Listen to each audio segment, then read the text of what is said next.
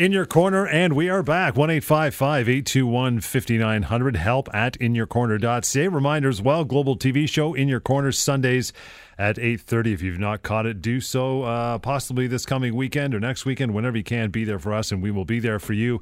Indeed talking about injury law and disability law that's what we do in the show. We uh, will get to a top three list as we like to every week. In fact top three myths we hear from people about ltd claims. That is on the way shortly. First pal Sivan james welcome guys. Uh, week that was. What do you got?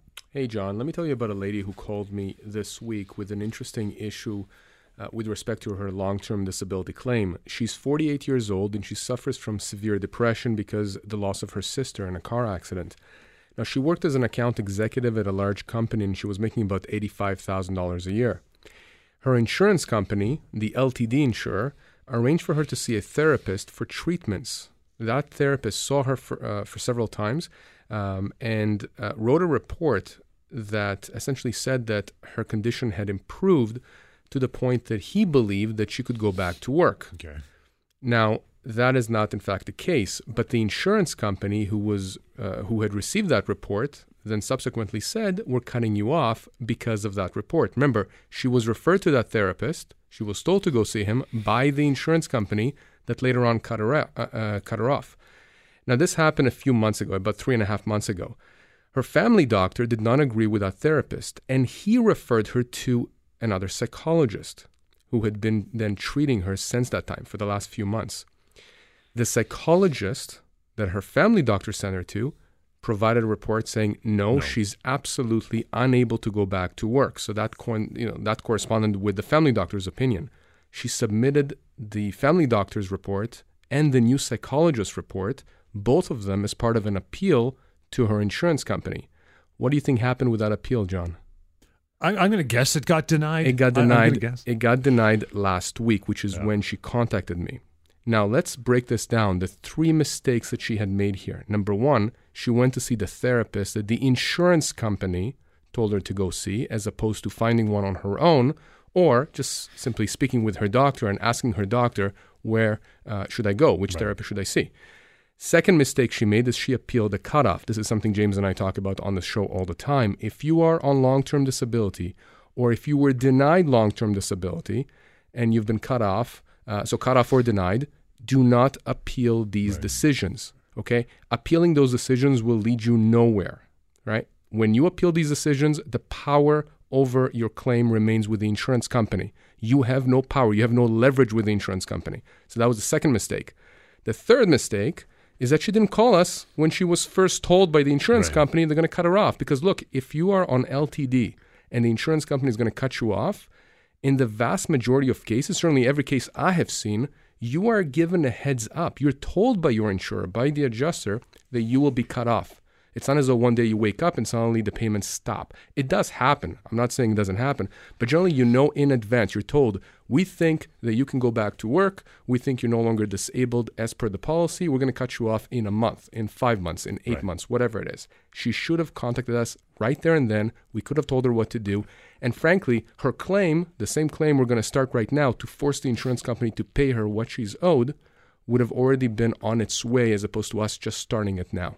The there's a fourth mistake that she made. Go ahead. The fourth mistake is believing that the process was fair. Right. Believing that the insurance company would be able to see both sides and make a fair judgment on her case.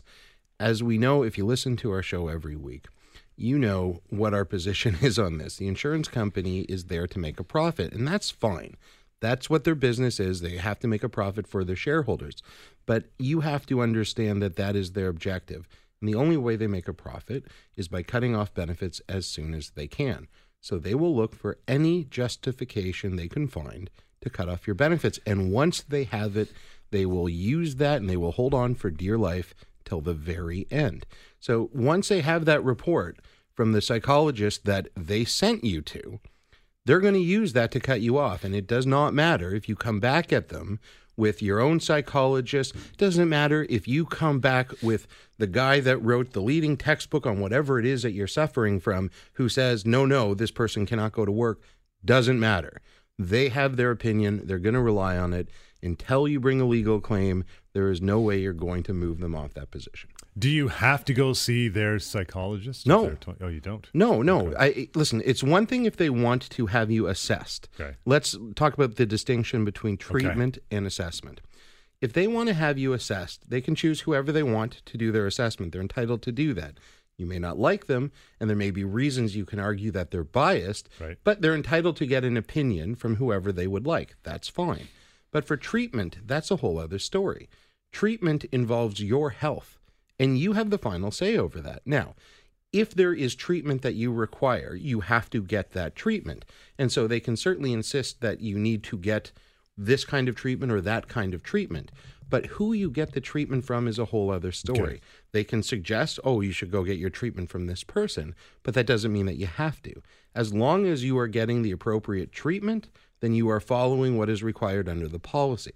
Now, having said that, as a practical matter, it is quite possible that if they say, oh, no, you have to see this person, and you refuse to, it's entirely possible that they will cut you off because of that. But on the other hand, if you do go see the person that they're, you know, that they're requiring you to go see in this case, then it's going to be exactly like what happened in this email. Sure, you follow along with what they're saying and maybe you get your payments for a little bit longer, But- but all you're doing is you're giving them, you know, a report that they're going to use against you in the not too distant future and you're helping them build their evidence against you. So my advice would always be find someone that you can trust that your doctor recommends that you have faith in to give you that treatment. Good start, guys. We'll take a uh, short pause to get right back to it. I know, Savannah, you got more to talk about. We'll get to our top three list in just a bit. 1 821 5900, the number to reach out. Email, by the way, help at inyourcorner.ca. We'll get to some of those in just a bit as well. This is In Your Corner, right here, Global News Radio. 1 821 5900. That is the number to reach out to James or Sivan, member of their team. You want to email it as help at inyourcorner.ca. The TV show In Your Corner happens, global TV show on Sunday mornings at 8.30. Back to the uh, the week that was. Uh, Sivan, what else you got? So I have something a bit interesting, uh, somewhat different than what we usually talk about. Uh, we had noticed that someone, uh, I guess a dissatisfied potential customer, uh, left a review for another disability lawyer, not us. Okay, not Okay. our firm, but I want to read that to you because I think it's quite interesting and frankly it raises an issue that we should discuss. We've discussed it before. Uh, it's an LTD uh, potential uh, issue. Okay. So here's what the person wrote I called them regarding a disability claim. I spoke with, and then he mentions the name of the lawyer. It went something like this Me. Hi, I'd like to discuss with you about my disability claim. Lawyer. Is the company unionized? Me. Yes. Him. Bye. Hangs up the phone. Rude and unprofessional is how I would describe him. He doesn't care about you, just about how much money he can squeeze from you. I'd give him a different rating, but there is no rating less than zero. End review. Bye. So, I mean, leaving aside the unprofessional nature of this exchange, if in fact this is what happened with this lawyer, this should never happen uh, in, in terms of how this went about.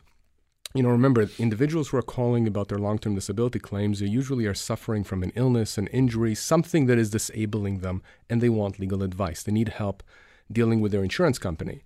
The issue I want to focus on here is uh, the idea of a unionized employee, a Right. unionized individual who uh, uh, gets cut off or denied long-term disability. And you know, John, as you know, as we all know from Lior's show, The Employment Hour, uh, if a person is unionized in the employment context, we can't help them with the employment situation. Right. Only their union can. In the LTD context, okay, in disability issues, we can generally help them. And what we basically do is we look at the collective agreement. And if the collective agreement doesn't speak in detail, shall we say, about their long term disability plan, uh, then generally we can actually help them with their disability claim. If the collective agreement spells out all the details of the LTD uh, case, if it talks, if it's understood that it's really part of that relationship that the union has with the employer, that they've spelled it out in the collective agreement exactly what the LTD plan is and the test and everything else, how much the person would be getting. In those instances, we may not be able to help. But I'll tell you, John, we've we've helped teachers, we've helped people who are, you know, in in, in, in the manufacturing industry. Yep. A lot of individuals who are unionized, who have been cut off or denied long-term disability, who have gone to their own unions, who, by the way, have no expertise dealing with LTD issues, and we've been able to help them. So I don't know what happened with this lawyer here. Clearly, that clearly that lawyer did not do the investigation he should have done, because the analysis simply does not end with a person saying that they are unionized. If you are a unionized employee, or frankly, if you are part of the actual union structure, you know, you're, you're one of the union organizers or someone in the union, and you have people coming to you and they have LTD issues, you can direct them to us. We should be able to help them. even for people who are in a union and have a collective bargaining agreement that if it were challenged, the court would probably say we can't get involved.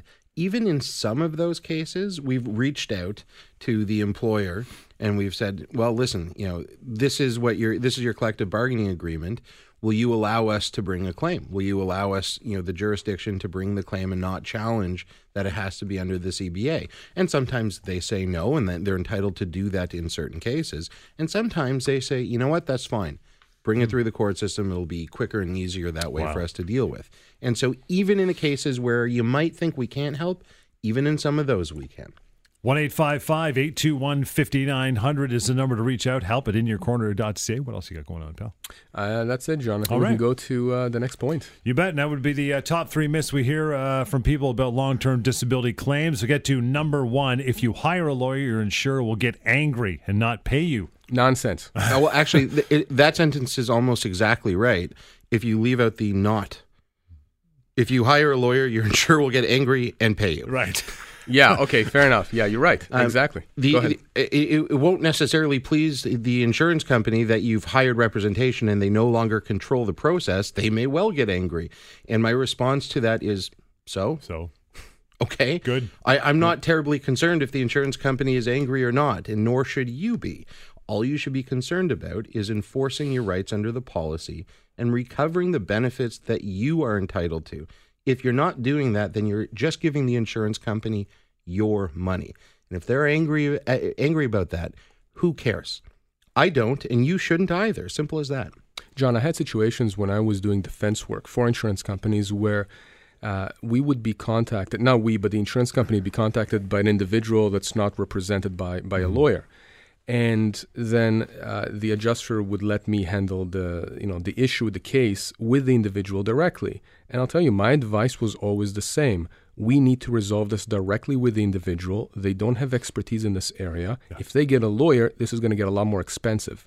So the message here is this if you don't have expertise or knowledge or any kind of experience dealing with insurance companies, and you don't have a lawyer that has a particular expertise in your issue, like for example LTD, Right. then you are at a disadvantage. You are dealing with professionals on the other side. Their job is to pay you as little as possible, hmm. if anything. So they will not get angry. That's the point. We never got angry. Insurance companies don't get angry. Yeah, this isn't their first rodeo. They're not. Yeah. I- I- They are. They are billion dollar entities. All they care about is money. They don't care about getting angry. They care about paying you as little as possible. As soon as there is a lawyer who knows what they're doing on the other side, they understand that they're going to have to pay more than they would otherwise have to if you didn't have a lawyer. The truth is, if you know, for them to get angry, that would require them to care enough to do that first. I'm not joking. It would. Yeah. It would. And you know, I, I'm not even really saying that as a slight against insurance companies. They're a business, Yeah. and each claim is a file that they have to run, and they have their policies and procedures. And they're not getting angry or upset over any one of the files. And even a file where you know you bring a claim, and let's say you maxed out the policy and you earned a million, you got a million dollar payout on it. It's not really going to change the bottom line very much. Even then, I don't think they're getting too angry about it. I actually think people out there get a lot more angry about how unfairly they're being treated by their insurance companies. That insurance companies, that they think insurance companies actually get angry at them. And and you know, it's funny when we actually end up resolving a case. You know, a, a person comes to me and they're offered zero. They're told by the insurance company, "We're going to pay you zero, nothing." And then after a year, we end up coming out with a settlement for four hundred thousand dollars you know, the person I'm representing is elated. They're happy that it's mm-hmm. finally over. They're going to get money, the money that they're owed. And they're not angry. And frankly, I actually think they should be angry. But the fact that they had to go through all of this, Yeah, the insurance get it. companies put them through this. Right. You know, because there are no repercussions for insurance companies. Insurance companies are going to do this over and over and over to other people. And that's what they do because they bank on people walking away from money that's owed to them. Top three myths we hear from people about long term disability claims. Number two and number one are coming up here. We'll take a short break. 1 821 5900 and help at inyourcorner.ca to reach out through email as well. Lots more coming up. Stand by. We'll be uh, right back with more of In Your Corner on Global News Radio. 1 821 5900. Help at inyourcorner.ca. The top three myths we hear from people about long term disability. Number two, insurance companies have unlimited resources, and because of that, they will never pay you once they deny your claim. So that is a myth. You know, people yeah. out there think that because insurance companies have billions of dollars, they will hire a hundred lawyers to beat you into the ground if you challenge them. It's that's far from the truth. The fact that they have all this money doesn't mean they want to waste any of it in fighting you. In fact, one of one of the the you know interesting things about this whole process that people are not aware of that we talk about here on the show is that once you challenge an insurance company, I'm not talking about doing an appeal because then they're not really wasting any more money. Once you start a legal claim, once we start a legal claim, they are then forced to legally defend it. What does that mean? It means that they then have to hire a lawyer. So remember all those billions of dollars that they have in their coffers? They don't want to spend $100,000 or 200,000 or 300 paying a lawyer to fight a claim that they know that eventually they will lose if it went all the way right. before a judge. They don't want to do that. So the fact that they have billions of dollars, don't assume that they simply are going to use that that arsenal of money against you to defeat you. They're not. They are bleeding money as soon as you start a legal claim. How are they bleeding money? Because they're paying legal costs.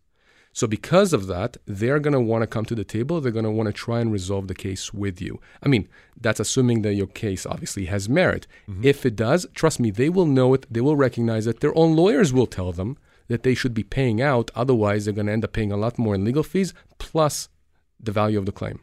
The televised version of In Your Corner happens Sunday mornings, by the way, at eight thirty on uh, on Global TV. The uh, the top myth number one here in the top three myths we hear from people about LTD claims it will cost you money up front to fight the insurance company, and you can't afford to do that. Well, I guess it really depends on the lawyer that you're talking about, but certainly anyone coming to our firm pays nothing up front. They pay nothing as the case goes along. If we are retained, if you decide to retain our firm and we decide to take on the retainer, you do not pay us any money out of mm. your pocket ever. That's just not the way that it works. We will fund whatever it costs to, to bring the claim, and it'll never be out of pocket. When we get paid, it'll only be once your insurance company pays money for the claim and you are paid. We don't get paid until you are. Simple as that. No, I, I agree 100%. Yeah. But the thing is that we've seen people have contacted us who have been charged thousands of dollars by, by other lawyers for an appeal. Yeah. Stuff that we say that you should never do. Uh, but even if it's not an appeal, even if it's a legal claim, you know, some lawyers have this idea in their heads that you know, they want you to have skin in the game, yeah. as, as they say it. They want you to pay something, to put some kind of a down payment. But you have skin in the game. You haven't been paid. It's money that's owed to you. Right.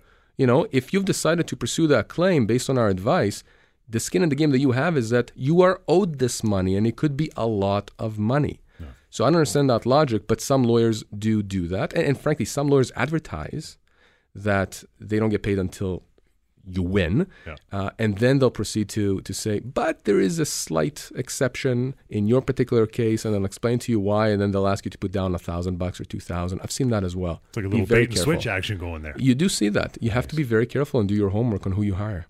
Uh, email from Bill here again. Help at inyourcorner.ca. Bill says I was denied LTD over a year ago. I missed the deadline for appealing that decision.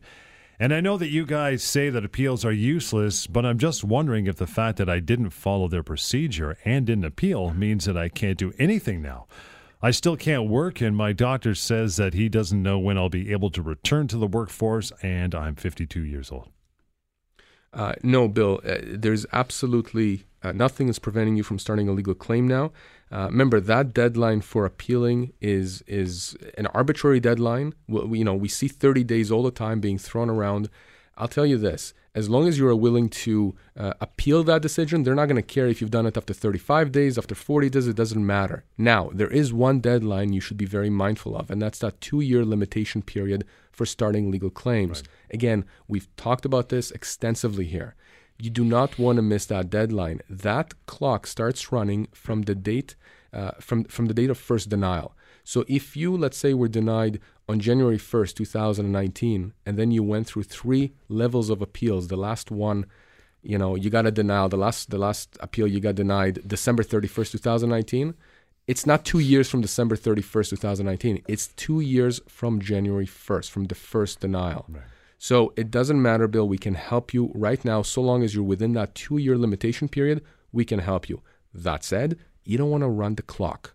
And this is another thing we've seen lawyers do, other lawyers we've seen them sort of sit on the file, right? You'll get, they'll retain, uh, you'll retain them, Right. uh, and they don't do anything on the claim, or they'll correspond with the insurance company, and suddenly three months pass by, six months, a year, a year and a half. Meanwhile, you have no money coming in, the bills are are piling high, mortgage bills, etc. You don't want to do that. It's extremely important to start these claims as soon as possible. The sooner we start them, the sooner we can get you paid. We'll uh, roll on to Megan's email after a short break here. You'll want to send one along. Would love that. Help at inyourcorner.ca. Uh, the number as well, 1 821 5900 to reach out. This is In Your Corner on Global News Radio.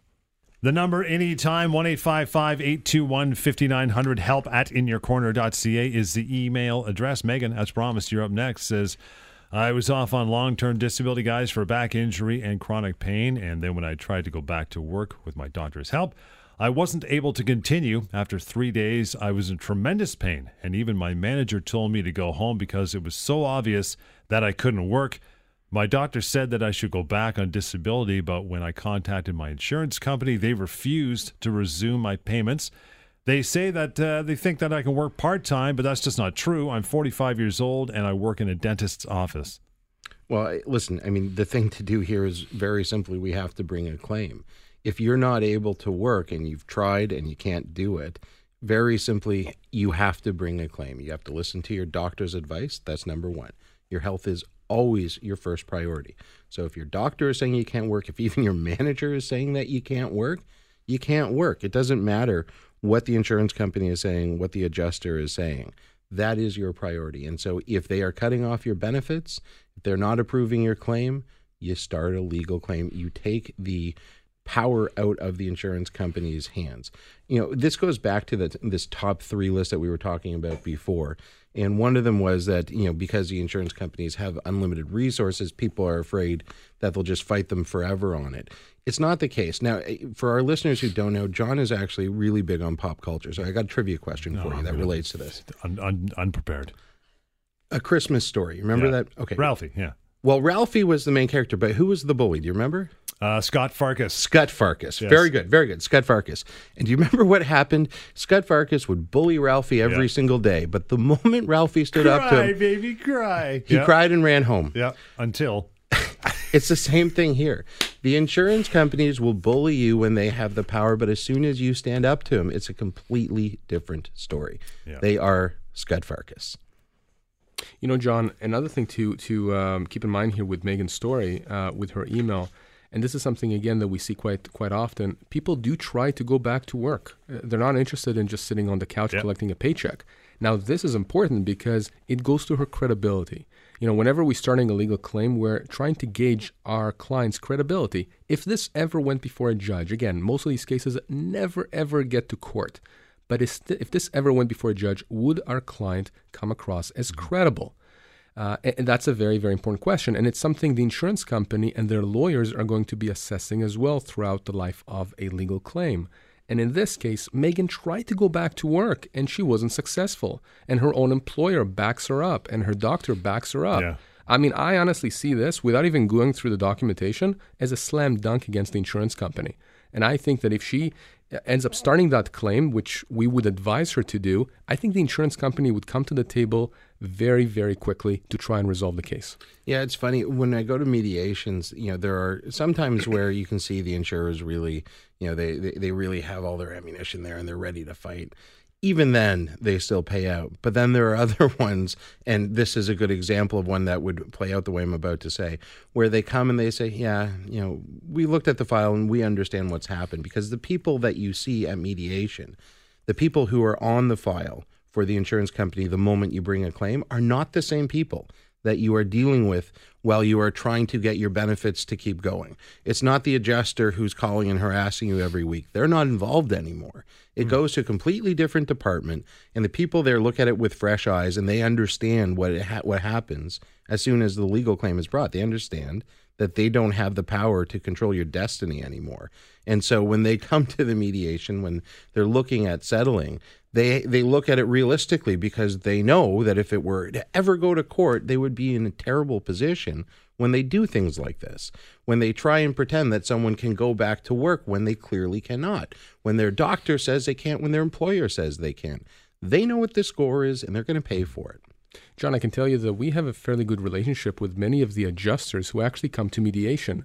And one of the reasons is because these adjusters, typically, in my experience, are a lot more experienced than the adjusters who are actually managing the day to day files. Mm-hmm. And, you know, f- for whatever reason, those adjusters at mediation, off the record, quite a few times have told me, I have no idea why the previous adjuster handling the claim did what she or he did. So that gives you an idea about, you know, the legitimacy of some of these denials when you have the insurance company's own people admitting to us off the record that mistakes were made on the file and they're interested in resolving it. Is it kind of the job of the first? I mean, this is something you could ask Terry Corcoran, but is it, is it kind of the job of the first level adjuster just to cast a wide net? And then the stuff that filters through, that's when the other adjusters go, you know what? I don't know what this guy was doing, but this is wrong. It seems like that, right? It, you know, it seems like that. Yeah, absolutely. I, I mean, it seems to be quite clear the job of the first level of adjuster, the claims adjuster, is to cut off benefits as quickly as possible or deny as quickly as possible. Um, that is, you know, they have policies and procedures that they have to fi- that they have to follow.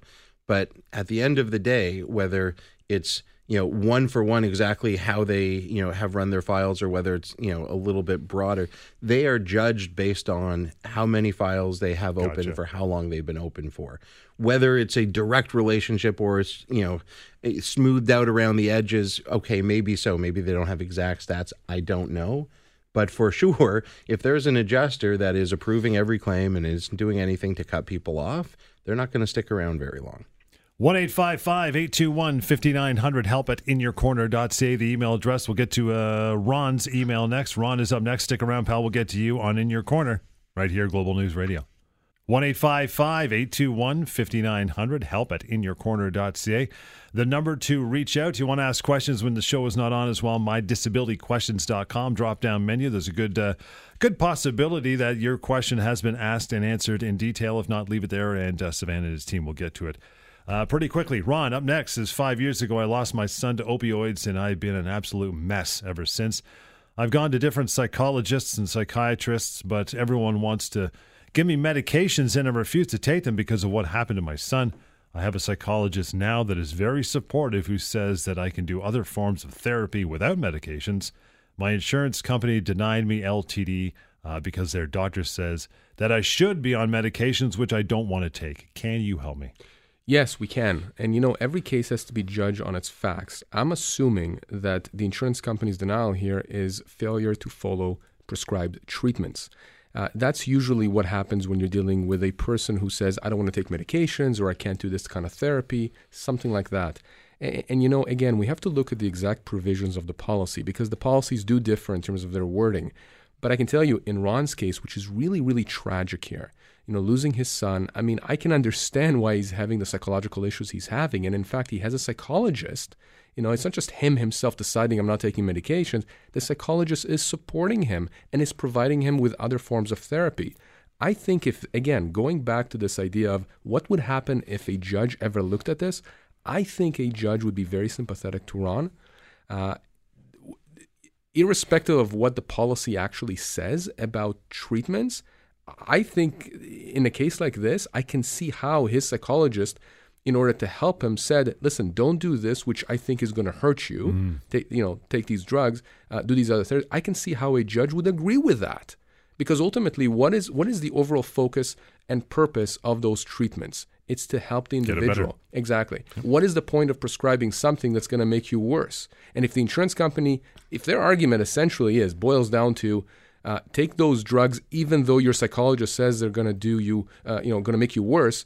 Well, then isn't the insurance company then, in a way, sort of complicit in you not getting better? Do you know what I mean? Shooting themselves it makes in the foot. Really. Absolutely, exactly. Yeah. So that's my take on it. I think he would have a very strong case here. Oh, I, I, don't disagree in any way, shape, or form. In fact, I think if a judge, if this ever got to court, I think a judge would be absolutely outraged that the insurance company stuck their nose in it and tried to overrule what the treating psychologist was saying. Right. to me, that is completely uncalled for and would open them up to significant punitive damages if that ever got to court. That's offensive to me that they would do that. And think about the different interests involved. Your treating doctor is there to try and improve you in the long term. They want you to get better and stay better for the rest of your life. The insurance company wants you to get back to work. They're more than happy to give you a band aid. Band aid, right. If that's yeah. going to get you back on the floor but that's not necessarily going to help you. And in fact, it may well make you worse. And the opinion of a doctor hired by the insurance company that probably has never even met you. I don't know. It's not clear in Ron's email whether the insurance doctor gave this opinion based on just a review of the medical file or if the doctor actually met with him. Mm-hmm. But even if the doctor met with Ron in person and made this assessment, I don't care because that's not the treating doctor. The treating psychologist, the one that's been with him for however long the, the, his treatment has lasted, is a person whose advice I would rely on, and I'm pretty sure the court would rely on too, and it's certainly who Ron should be relying on. So don't take your medical advice from an insurance company or even an insurance doctor. Listen to your own treatment providers. They are the only ones who are looking out for your long term care, and that is by far the most important thing. Sergio up next. Again, help at inyourcorner.ca to reach out with your email. Uh, Sergio says, I've been trying new medications for my sciatica last year, and my chronic pain doctor said that I should have seen some improvement, but I haven't. My long term disability case manager saw those notes. And uh, when they asked for his updated file and now accuses me of lying about my symptoms, my doctor fully supports me, but my case manager won't listen and said that my benefits will stop on June 25th of this year, so we're getting close.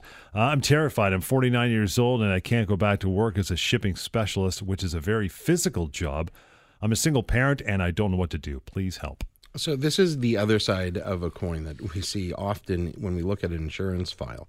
In other situations, we will see where someone has made a claim for benefits and the insurer might approve it initially and they'll say, okay, well, according to the medical guidelines, someone who has sciatica um, should be better within eight weeks or whatever it is. I, I don't know what the answer to that right. is, but there will be an answer there in some book. It doesn't factor in any of your circumstances, anything else that might be wrong with you. It is just looking at a single issue and saying, this single issue in a general case should be better by eight weeks. It doesn't mean it always is. It just means that that is the expectation. Now, that's information. It can help inform your decision, but it cannot be the sole basis of your decision. You need a doctor to actually comment on that to have any clue, and have to they have to look at the entire file to understand what's going on.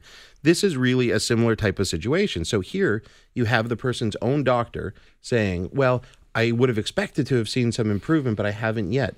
that doesn't mean he's lying because even if you expect to see improvement, all that means is more people than not will improve over this period of time. But it doesn't mean 100% will. Right. And the fact that you're not in the majority of people that improve based on a certain treatment or timeline doesn't mean you're lying. It doesn't mean you're malingering. And a certain percentage simply won't respond to treatment as well as others. You are still entitled to your benefits if you don't respond to treatment as well as the general population. It's as simple as that. So, yeah, there's absolutely a claim. As long as Sergio's doctor is still supporting that he cannot go to work, then there's certainly a claim there. So I just want to pick up on the last point that James made, which is what I would do in this situation is I would get in touch with the actual doctor and have a discussion and, and try to understand from the doctor uh, whether or not the doctor believes his patients. Right. Uh, uh, patient. Yeah. Presumably he does, and so perhaps the doctor could actually explain everything James just did but in medical terminology, right? So that we can pre- uh, uh, present that to the insurance company. And one of the other things that I want to pick up on here is that little phrase, which is so important I'm terrified. I'm terrified, John. Uh, Sergio says that tons and tons of people who contact us tell us they are terrified. They're terrified of two things. They're terrified of the insurance company, of the fact that they're being bullied and harassed and forced to do things they don't want to do. And they're terrified of, of getting nothing. Yeah. Right? I mean, again, they have bills at home, they have kids, a spouse, they have people they have to take care of. And here, this insurance company that they thought would be by their side, the safety net, is not there. They are terrified about what's going to happen. And that's one of the things that we do often, other than provide that legal advice. There is a certain comfort that we can provide people by explaining to them the process, answering these questions for free and telling you what to expect. And then once you are armed with this information, I am telling you, John, you feel so much stronger, so much more confident. At least you know you have a roadmap and you can decide intelligently how you want to proceed with the insurance company. A few minutes to go, guys. So we'll take a short break, into some more emails and some other stuff. 1 821 5900. That's the number anytime you want to reach out when we're not on the air. One reminder as well uh, Sunday mornings, 8.30 on Global TV. You'll catch In Your Corner. And send along an email, you still got a bit of time. Help at inyourcorner.ca as well. This is In Your Corner on Global News Radio. 1 821 5900 is that number. Frank up. Next email says, My best buddy from work has been having marital issues at home, and recently he got divorced, which has made his situation much worse. He's very depressed and takes medications and sees a psychologist, which he pays for out of pocket. He applied for short term disability and was approved, but then he was denied LTD because apparently the insurance company didn't think that he was disabled enough from working. I've never seen my buddy so upset, and I'm afraid this will send him into a tailspin and reverse any improvement he's seen recently. Can you do anything to help him? Absolutely. Absolutely, we can. Um, one of the things that I focus on, in fact, probably the one thing I do focus on in my disability practice is mental health claims. I certainly will do physical claims as well too, but mental health claims to me is a focus because for a long time I think people who have had mental health issues have been well underserved by the legal community, not just by lawyers, but by the courts as well too. It's systemic in the system, and it's something that as a society we're starting to address better, and that the courts are actually addressing more in a more head-on way. And recently there was a decision, I think it was two years ago, there was a case that went to our Supreme Court, the top court in the land, and they said very clearly if you are suffering from a mental health issue, then you have to be treated the same as someone who has a physical issue. Mm-hmm. The test cannot be harder for one to get benefits than for the other. It has to they have to be treated the same. That doesn't mean that anybody who says that they're feeling a little bit sad is entitled to benefits. You have to have a disability that prevents you from being able to work. But whether that's physical or whether it's a mental health issue, you are entitled to your benefits. And more to the point, um, you know, it doesn't matter. You know, even if you don't have an expert who's telling you that you have this condition or that, if your mental health situation is sufficient that you are not leaving the house, that it is affecting your overall life, and you're not able to go to work, that would even qualify. Now, having said that, everybody should be getting the proper care, and you should be going to see. Um, you know, you're you're starting with your family doctor, but your family doctor, if you have a severe enough condition, is likely going to refer you out to a psychiatrist or a psychologist to get treatment down the road.